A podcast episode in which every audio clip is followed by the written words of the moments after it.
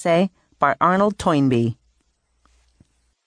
Professor Arnold Toynbee is widely considered to be the world's greatest living historian. His monumental work, A Study of History, which now runs to six volumes, with three more due in 1954, sets forth his bold original theories on the rise and fall of civilizations.